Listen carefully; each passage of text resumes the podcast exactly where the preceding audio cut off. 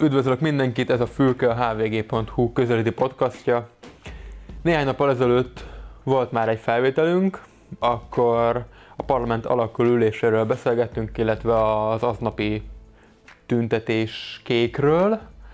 Azóta azonban Orbán Viktort letette esküjét, negyedjére lett Magyarország miniszterelnöke.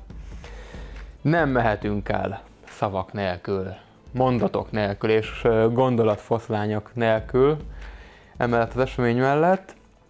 Az, hogy lesz-e egyébként külföldi kitekintésünk, mint legutóbb Irán, vagy éppen az, hogy Mariano Rajoy, konzervatív spanyol kormányfő bejelentette, hogy ő kész tárgyalni a katalán vezetéssel, ha végre lesz egy katalán kormány, ezt nem, nem tudjuk, hogy idáig kitekintünk-e, de az Orbán beszéd. Mielőtt erre rátérek, most néztem meg, a 444-en van egy videó a londoni ö, szabadságnapi tüntetésről, am, ahol ugye Milo bejelentette, hogy érkezik Budapestre, és ott azt mondta, hogy a következő 30 év a politikai inkorrektség dicsőséges időszaka lett, és ez a 30 ez akkor egy ilyen misztikus szám lehet. Orbán Viktor azt mondta, hogy 2030-ig tervez. Marci?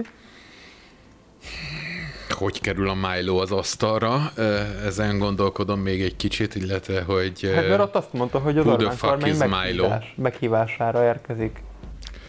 Igen, azt, azt hiszem, hogy az az Orbán kormány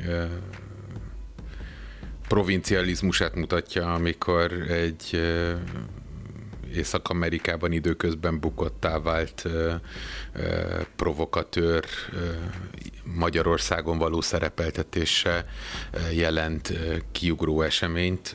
De miért akkor ez egy gumicsont? Szerint ez semmi egyéb? Nem, nem, szóval én nem szeret. Igazság szerint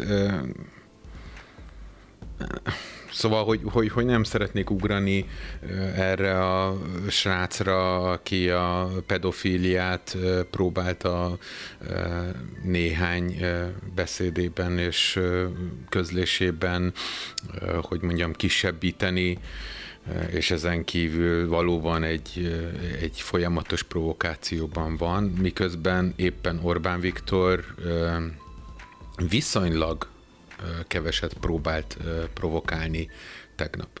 Tehát, hogy nekem azt tűnt föl, hogy a beszéde igyekezett valami fajta víziót adni, és vízióról beszélni, nem ragadt le azon a rém egyszerű szinten, hogy lehet politikailag inkorrektnek lenni, már csak azért sem, mert ez a fajta politikai inkorrektségnek az ünneplése mindig velejéig hazug, hiszen elfedi azt, hogy saját tabuizált szavaik és mondataik vannak, tehát próbálnék én most itt meg a kereszténységről vagy a magyar himnuszról hasonlóan provokatív kijelentéseket tenni a PC eltörlése nevében, már is címlapon találnám magamat a magyar időkben. Tehát Szerintem ezeken a dolgokon lépjünk túl. Igen, Orbán Viktor tegnap egy olyan beszédet mondott, ami meghaladta az elmúlt időszak sima propaganda vagy, vagy kampánybeszédeit, nagyon feltűnő volt, hogy mennyire hiányzott belőle a migráció valójában, tehát mint veszélyként föl volt sorolva, de valójában ez a beszéd talán azt mondta, hogy soha jobb időnk nem volt arra, hogy ezt a kiváltságos népet az őt megillető helyre toljuk, hiszen még a vezetője is vezetője is egy kivál, kiváltságos tapasztalattal, látással, látnoki képességgel és ügyességgel, bátorsággal rendelkező személy. Szerintem itt tényleg hát azért az önteltség és néha a messiás tudat is fölbukkant ebben a beszédben, még akkor is, ha Orbán Viktor habitusából fogadóan viszonylag jól parástolta ezt. Tehát ma így visszatekintve azt lehet látni, hogy egy olyan programot hirdetett, ami legalább 12 évre tervez, és amelyben benne volt három, minimum három olyan ö, országhatáron túli projekt, amelyben Orbán Viktor vezető szerepet akar ö, a hát programot, programot éppen az, hogy nem hirdetett. Ezért ez nagyon-nagyon távol áll a klasszikus értelemben vett politikai kormányprogram hirdetéstől. Visszatérve viszont arra a gondolatodra, amikor azt mondtad, hogy ez egy ilyen kiegyezős beszéd volt, nem kereste a konfliktust.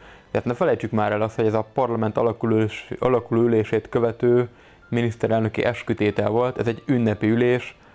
Hogyha Orbán Viktor ezen előtt is a lovagiaság szabályai szerint szeretett volna a parlamentben vitatkozni, akkor talán nem lehet, nem kellett volna az előző ciklusban szemöldök, csipeszekről beszélni, nem kellett volna buzizni, nem kellett volna ö, szoknya hasonlatokkal illetni politikai ellenfeleit, valós kérdésekre nem kellett volna boldog karácsonyra válaszolni, szóval hogy ne hagyjuk magunkat megtéveszteni szerintem, ez egy ünnepi, be, ünnepi ülés volt, egy ünnepi beszéd, jön még kutyára kamion.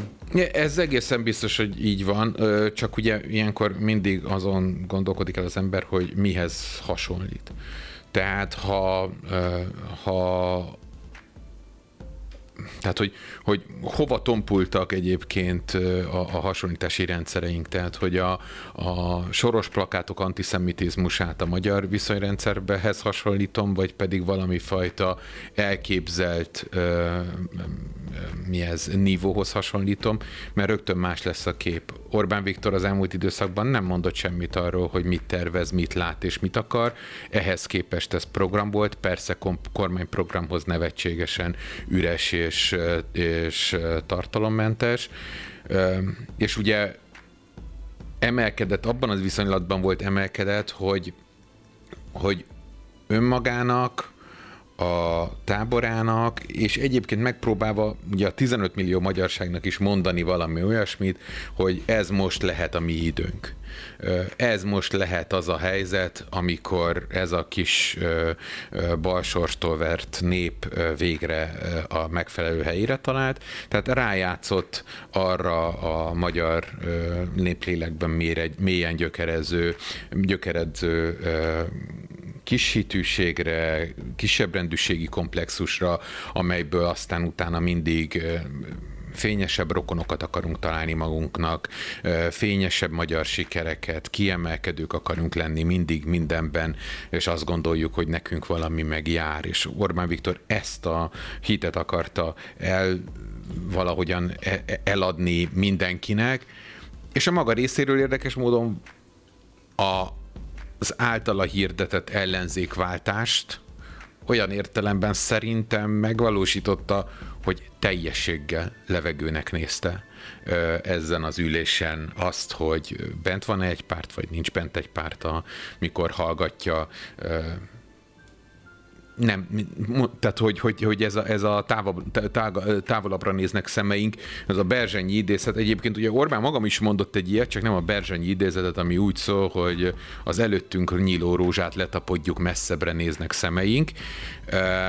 Ez még problémája lehet Orbán Viktornak, hiszen itt az Európai Unió alkotó tényezője akar lenni, a Kárpát-medence egyesítő tényezője, és valamilyen Lengyelországgal megfogalmazott közös gazdasági térség megvalósítója.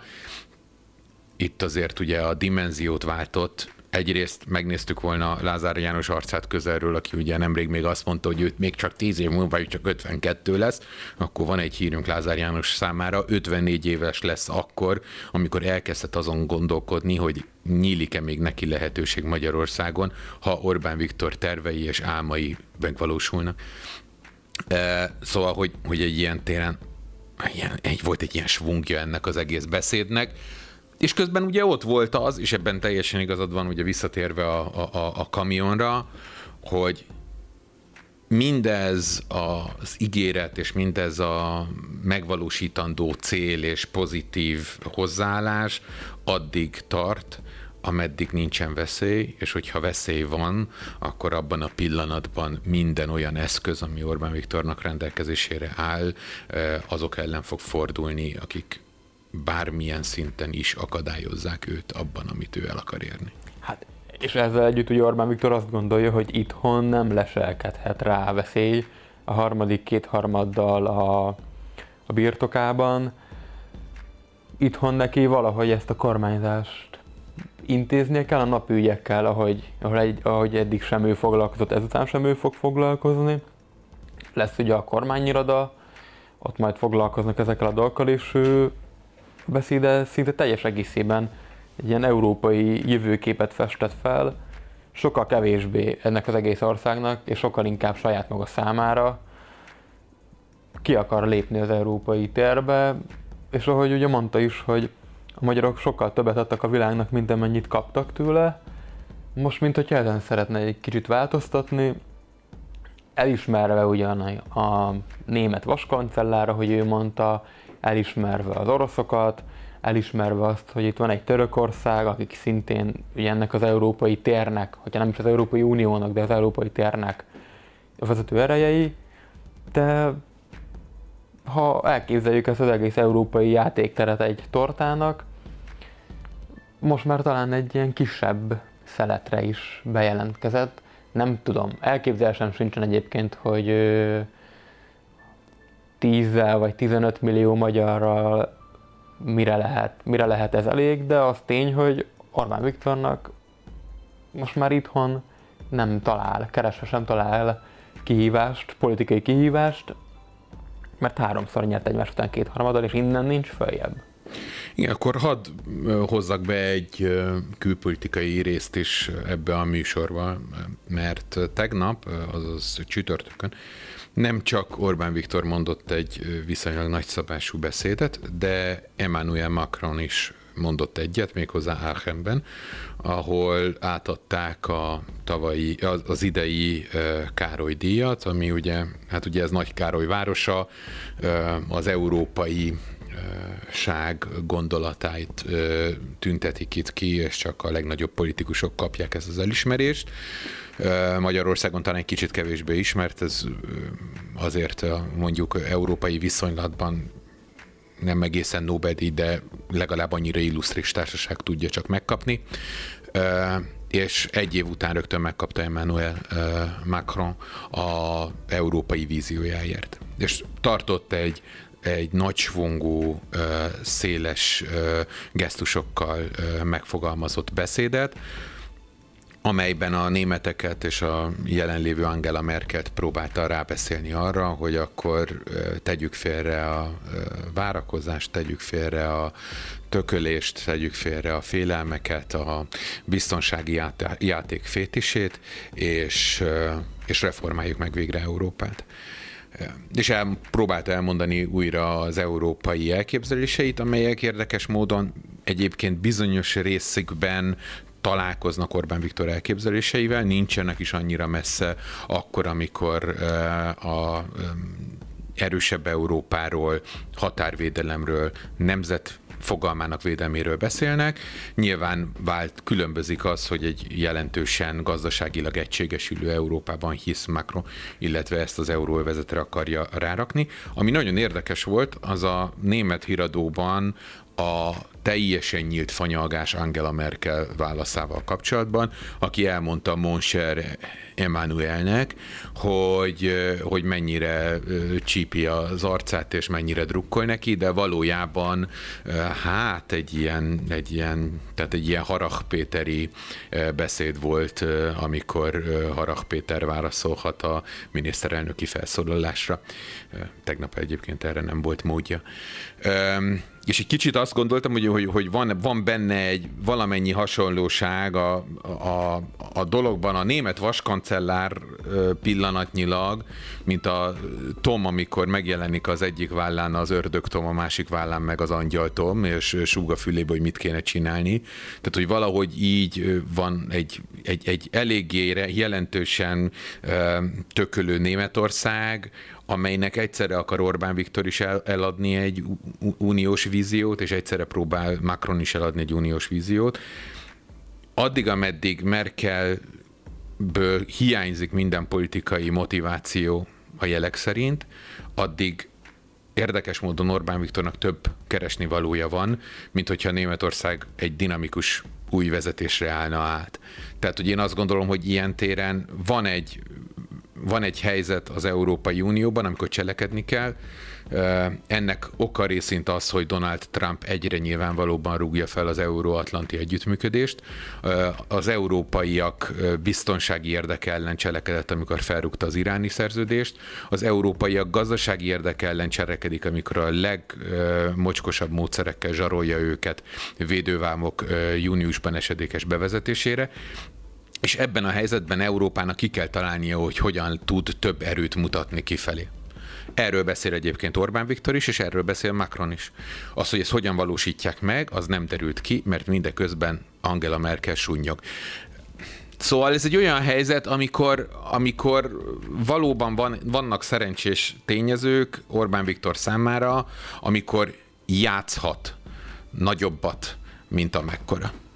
És hát Orbán Viktornak nagyon-nagyon kedvére való az, amikor a, a zavarosban tud halászni. Orbán Viktor ekkor érzi magát az elemében, és ugye most tud igazán Európában a zavarosban halászni, amikor Németországból olyan hangok érkeznek, hogy Angela Merkelnek az utolsó ciklusát kellene töltenie, amikor Emmanuel Macron kilépne az európai szintére, de közben a mögötte álló politikai erők nem egységesek, amikor a társadalom átalakító víziói ellen ö, sztrájkolnak és tömegmegmozdulások vannak, amikor Olaszországban a mai napig nincsen kormány, amikor a spanyol belpolitikai helyzet évtizedek óta nem volt ennyire szétszaggatott, amikor a Brexit a küszöbön áll. Igen, ezt akartam mondani, hogy ugye itt a Brexit a küszöbön áll, és és hát nagyon nagy kérdés az, hogy az hogyan fog megvalósulni, és abból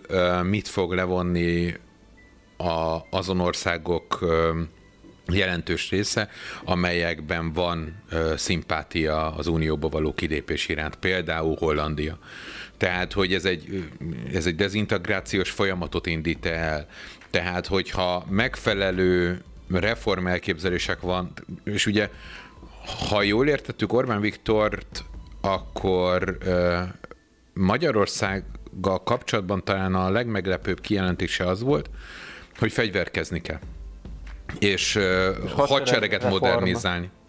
És akkor így most már értjük, hogy miért nem politikusra, hanem, hanem egy katonára bízza a honvédelmi tárca vezetését. Tehát, hogy, hogy Orbán Viktor ilyen téren arra számít, hogy egy militarizálódás megy végre a világban. Abban az esetben, hogyha a Donald Trump és esetleges követői miatt a NATO partnersége meggyengül, és ezzel a NATO legerősebb, legfontosabb, valójában Európát védő hatalma esetleg kiesik, vagy a szolidaritást a jövőben másképp fogja megfogalmazni, akkor Európának és benne Magyarországnak sokkal nagyobb erőt kell, feszíteni, e, erőt kell fektetni abba, hogy a védelmét katonai szempontból is megoldja, és ebben az esetben érdekes módon Orbán Viktornak is érdeke egy erős Európa, addig, ameddig bizonyos helyzetekben meg a maximális szabadságot meghagyja neki.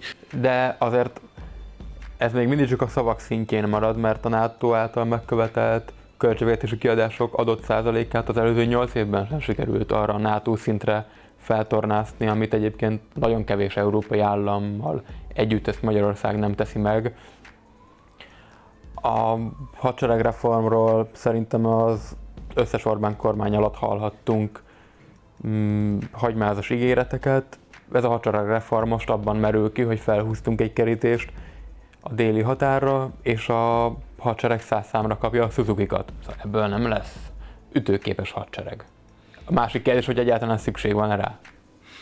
Ez, ez valóban nagy kérdés. Tehát, hogy, hogy viszonylag zárt gondolati rendszert hallhattunk Orbán Viktortól, de az, hogy igaza van-e, arról fogalmunk sem sincs, és nagyon sok ellenérv is szól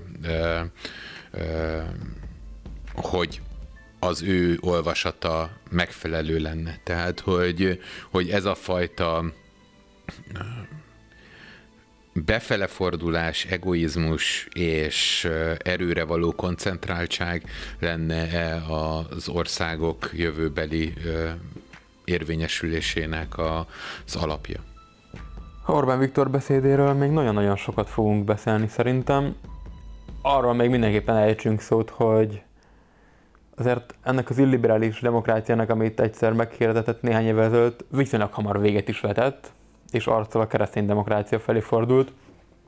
Ö, talán ezt te tudod jobban, hogy ugye a német kormányzó párt is nevében keresztény demokrata.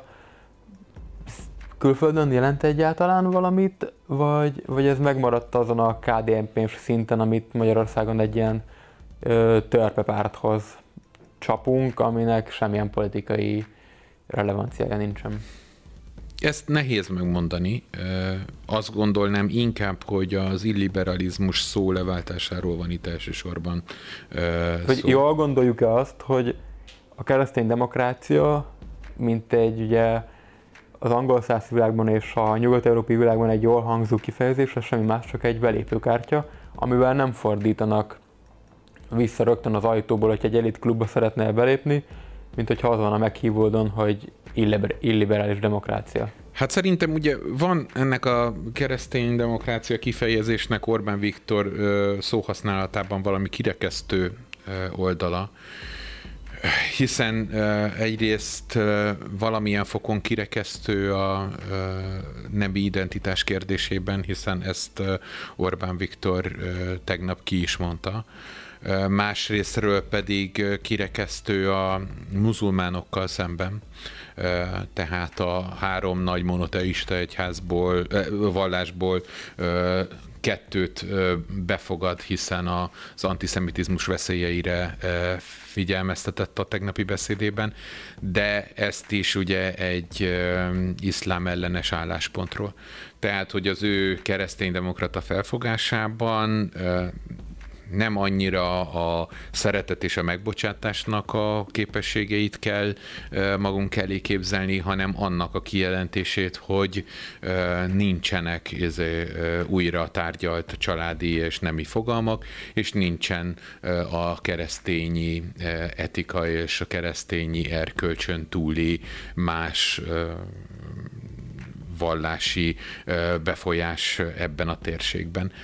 Tehát ilyen téren ez továbbra is valaminek a tagadását jelenti szerintem. Másik oldalról viszont a szó maga puszta jelentésében már nem egy fosztóképzős kifejezés. Az illiberalizmus az ugye olyan értelemben egy hibás megfogalmazása volt a rendszerének, hogy magát a liberalizmushoz láncolta. Tehát, hogy miközben azt tagadni próbálta, attól tette magát függővé, hogy ő micsoda, ő nem micsoda. Tehát, hogy, hogy hogy az ő saját ö, léte csak valaminek a tagadásán keresztül értelmezhető. Talán ebből akar kilépni, amikor egy új fogalmat kreál, mert így most már önmagában vagy saját jogon nevezi el rendszerét, és nem valami ellen nevezi el a rendszerét, ami nyilvánvalóan valaminek a tagadása szerintem felette áll a, annak, aki tagadni akarja. Tehát, hogy, hogy érted, hogy, hogy valami fajta képpen ez egy öntudatosabb megnevezés. Azzal együtt, hogy a keresztény demokrácia azért a, a modern, modern politika történet kezdete óta egy ilyen velünk élő közösséget jelöl. Magyarországon is a KDNP-t megelőzően is voltak kereszténydemokrata hagyományok. Hát akkor voltak, most ugye nincsenek, Igen. tehát hogy most ugye csak jávor szarvasokra vadászó operett politikusaink vannak, tehát hogy azért ezt ne felejtsük el.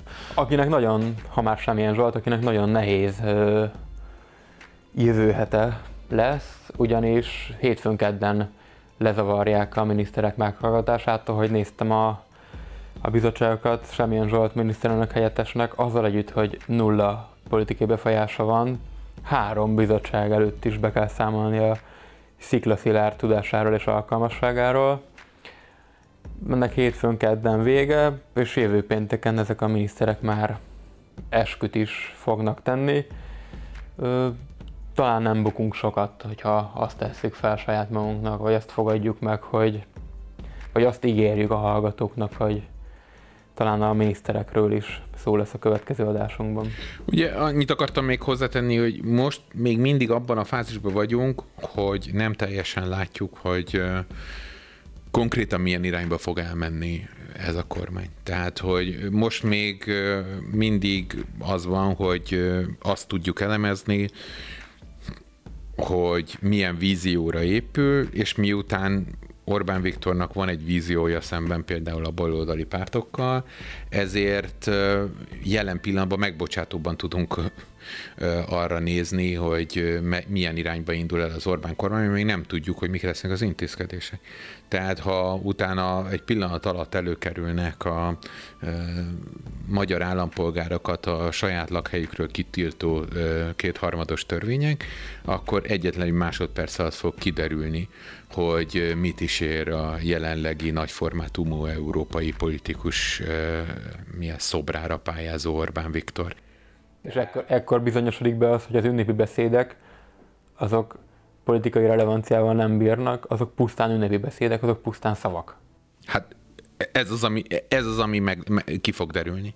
Tehát, hogy, hogy azt most már tudjuk, hogy Orbán Viktor bizonyos mennyiségű gesztust gyakorolt a minden magyar választó felé.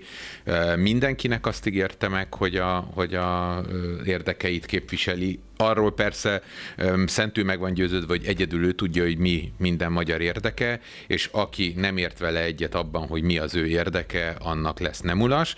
Ez is elhangzott a beszédben azért a sorok között, de ez a beszéd még önmagában valami fajta